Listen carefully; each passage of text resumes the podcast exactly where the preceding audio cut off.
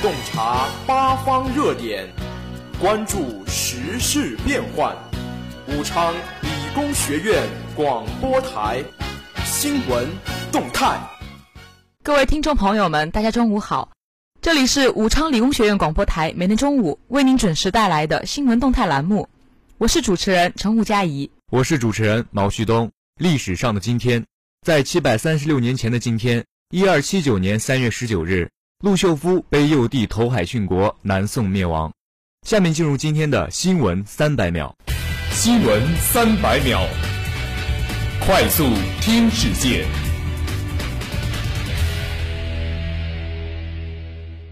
德国汉诺威消费电子、信息及通信博览会三月十六日拉开帷幕。中国作为本届展会的合作伙伴国，派出六百多家企业，全面展示中国制造的最新水平。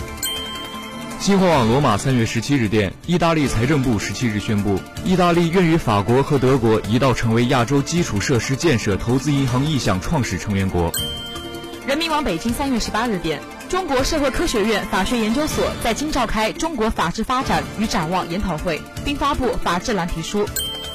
新华网安卡拉三月十七日电，土耳其、格鲁吉亚和阿塞拜疆十七日在土耳其东北部卡尔斯省正式开始建设跨安纳托利亚天然气管道。人民网三月十八日讯，美国地质勘探局网站消息称，十八日晨五点十二分，印度尼西亚北部马鲁古海域发生六点六级地震，震源深度四十一公里。新华网哈瓦那三月十七日电，古巴政府十七日宣布，古巴与美国就恢复外交关系举行的第三轮会谈已于十六日结束。美国驻联合国大使萨曼莎·鲍尔十六日在访问欧盟总部布鲁塞尔时，批评欧洲盟友削减国防支出，不好好配合美国的亚洲再平衡战略，有消极抵抗之嫌。人民网北京三月十八日电，据新华社新华视点微博消息，海峡两岸旅游交流协会十八日公布新增大陆居民赴台个人游第五批十一个试点城市。十七日，中日韩三国外交部门同日宣布，中日韩外长会谈将于本月二十一日在韩国首尔举行，这将是三年来的首次三国外长会，上一次于二零一二年四月在中国举行。新华网莫斯科三月十七日电。俄罗斯武装力量十七日在国防部长绍伊古的指挥下，在多地持续举行战略军事演习。热点聚焦，聚焦热点。首先，让我们共同关注国际新闻。习近平会见美国前国务卿基辛格。新华网北京三月十七日电，国家主席习近平十七日在人民大会堂会见美国前国务卿基辛格。习近平称赞基辛格是中美关系的开拓者和见证者，赞赏他数十年来为推动中美关系发展做出的重要贡献。习近平指出，中美关系正取得重要和积极进展。去年十一月，我与奥巴马总统在北京会晤成功。不久前，我们再次通话，就中美关系发展做出了规划。构建中美新型大国关系，不仅符合两国人民根本利益，也有利于亚太地区乃至世界和平、稳定和繁荣。中方高度重视中美关系，愿与美方一道努力，精心呵护两国关系，落实好双方达成的共识，加强高层及各层级交往，深化各领域务实合作，推动两国关系不断发展。我期待着年内对美国进行国事访问。习近平强调，中国致力于全面建成小康社会，走向和平发展道路。中国发展需要和平的外部环境，同时，中国也是国际事务中的积极建设性力量。处理好中美关系。双方要总结两国关系发展的历史经验，坚持从大局出发审美和把握两国关系发展大方向，加深互相了解和理解，增进战略互信，坚持互相尊重和求同存异的原则，建设性管控好分歧和敏感问题，坚持合作共赢的创新思维，共同把握好两国关系的重要机遇，进一步拓展双边、地区和全球层面的互利合作。习近平还向基辛格介绍了刚刚闭幕的两会情况。基辛格说：“感谢习近平主席会见我这位中国的老朋友。中国正在进行着具有历史意义的改革大业，美中关系事关全球和平、进步和发展的重要双边关系，构建美中新型大国关系符合双方利益，是着眼长远发展的远见之举。相信习主席今年对美国的国事访问将是一次历史性访问，并预祝访问成功。”外交部。日本拿一两张地图谋钓鱼岛主权，枉费心机。日本共同社十七日引述多名熟悉中日关系的消息人士的话称，中国今年三月告知日本政府，将是今年夏天日本首相安倍晋三发表的战后七十周年谈话内容，决定中日韩首脑的会谈日期。十七日，中日韩三国外交部门同日宣布，中日韩外长会谈将于本月二十一日在韩国首尔举行，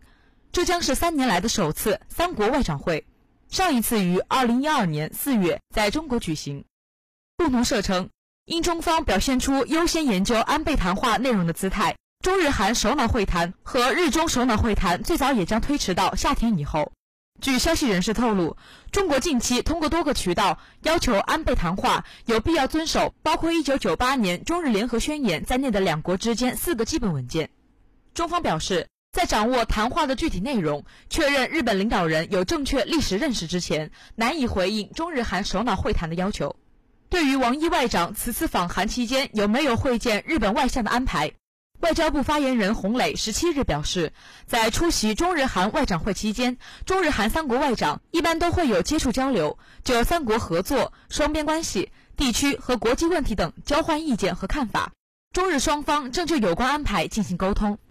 外长会虽然即将举行，但中日关系的症结依然存在。十六日。日本外务省网站公布自称是中国一九六九年发行的一张地图，该地图中标有间隔群岛，这被日本媒体解读为中国曾承认钓鱼岛属于日本的证据。洪磊十七日对此表示：“我没有见过你所说的这张地图，但我要告诉你，钓鱼岛及其附属岛屿是中国固有领土，这是不可否认的事实，具有充分的历史和法理依据。这一历史事实绝不是某些人枉费心机找出一两张地图就能够推翻的。如果你需要。”我可以给你找出一百张，甚至一千张明确标注钓鱼岛就属于中国的地图。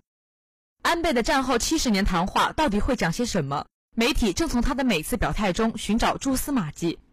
十六日，在东京召开的纪念联合国成立七十周年的论坛上，安倍发表演讲称，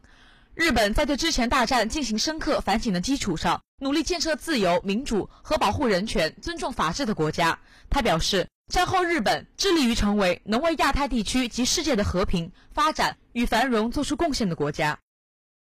共同社分析称，安倍即将发表的七十周年谈话将写入日本做出国际贡献的应有方式。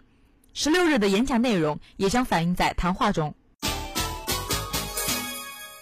接下来，让我们共同关注国内新闻。计审署落实主体责任重点，在依法履行纪审监督权。人民网北京三月十八日电，据中央纪委监察部网站消息，近日省纪署召开属党组派驻纪检组长述职会议，属党组听取了二十位派驻纪检组长二零一四年度工作情况述职，并进行点评。属党组书记、省纪长刘家义出席会议并作讲话。刘家义强调，要切实履行尽责，努力打造审计铁军，在中央作出四个全面战略布局的新形势下，发挥国家审计在国家治理中的作用。落实主体责任是关键，审计机关落实主体责任主要体现为两个重点，即依法履行审计监督权和建立一支忠诚、干净、尽责担当的审计队伍，表现在选人用人、队伍建设、班子建设、履行尽责、内部运行权力制衡、遵纪守法六个方面。各单位领导班子和主要负责同志要提高认识、自觉担当、提高能力，真正贯彻一党双责，把党风廉政建设主体责任落实到实处。各派驻纪检组长由属党组派出，要对属党组负责，要切实履行监督、提醒、警示、报告和直纪问责的责任，监督保障主体责任落实。各派纪检组长必须做到重大事项随时向属党组报告，每半年做简要报告，每年向属党组报送述职报告。易油独大下的艰难转型，受去年以来国际油价下跌的影响。以石油为主的延安工业受到了巨大冲击。梳理历史，延安工业多年来一直是油主沉浮，在相当长的时期内是典型的一油独大。目前，延安已意识到工业结构单一所带来的问题，开始了艰难的转型。延安是中国石油工业的发祥地，早在东汉时期，著名史学家班固所著《汉书地理志》里就记载：上郡高奴县有水，肥可燃。北魏郦道元《水经注》称：“高奴县有水，肥可燃，水有肥，可接取用之。”这说明远在汉代，我国已燃用石油。到清末，中国近代石油工业开始在延安起步。一九零五年，清政府在延安创办了延安石油工厂。一九零七年，在延安境内打出了我国陆上第一口油井；同年，建成了我国陆地上第一个油田炼厂，填补了我国民族工业的一项空白，闪现出了我国近代石油工业文明的曙光，打破了西方国家对中国不产石油的妄言，结束了我国陆上不产石油的历史。新中国成立后，延安石油工业经历了很长一段低潮期，整个工业也因之处于低迷状况，直到改革开放后。延安石油工业才重获新生，逐渐成为经济和财政的主要支柱。随着石油工业的大发展，延安经济一油独大的局面也越来越严重。石油工业的好与坏绝对主导着延安经济的变化，而单一的石油经济很容易受到国际油价及外部经济周期性波动等因素的影响。改变延安单一的石油经济格局，转型发展已迫在眉睫。延安天然气资源丰富，探明储量高达三千亿立方米。远景储量可达一万亿立方米，预计到“十二五”末，延安天然气产量将达四十亿立方米。今后随着产量逐年加大，可有效加快产业结构的调整。煤炭是另一个可以增加产量的能源工业。此外，还可以利用延安日照时间长、风能资源好的特点，大力发展太阳能发电、风能发电等新能源产业，使能源工业发展尽量多元化。王延伟说，在艰难转型中，促进转化是关键。延安石油工业主要是原油生产，加工量及后续的产业链发展都不尽人意。延安市已决定将大力推动石油资源的综合利用，促进延安经济转型发展，尤其是要提高炼油的规模，力争在陕北地区形成五千万吨每年的原油加工基地，三千万吨每年的成品油生产基地，使延安经济品质整体再上一个阶梯。最后，让我们来共同关注校园新闻。中南在线，环岛三线之东西三线全部完成，历时十三天。这期间，我坐过船，看过海，爬过山，摘过椰子，泡过温泉，煮了好多顿面条，扎了十几次帐篷，没爆过一次胎。感谢一路看过的风景，感谢一路遇到的朋友。日前刚结束了十三天环游海南岛之旅的大二学生黄志磊，在 QQ 空间发表说说，记录了自己寒假的传奇历程。黄志磊是湖北枝江人，现为武昌理工学院工商管理专业二零一三级学生，也是该校飓风自行车协会的一员。因为酷爱骑行，去年暑假他就曾骑行过中国最北端漠河乌苏里浅滩。今年他打算利用寒假去环游海南岛，绕到最南端雷州半岛角灯楼看看。说做就做，黄志磊提前研究了海南岛的地图，规划了中东西三条路线环绕海南岛。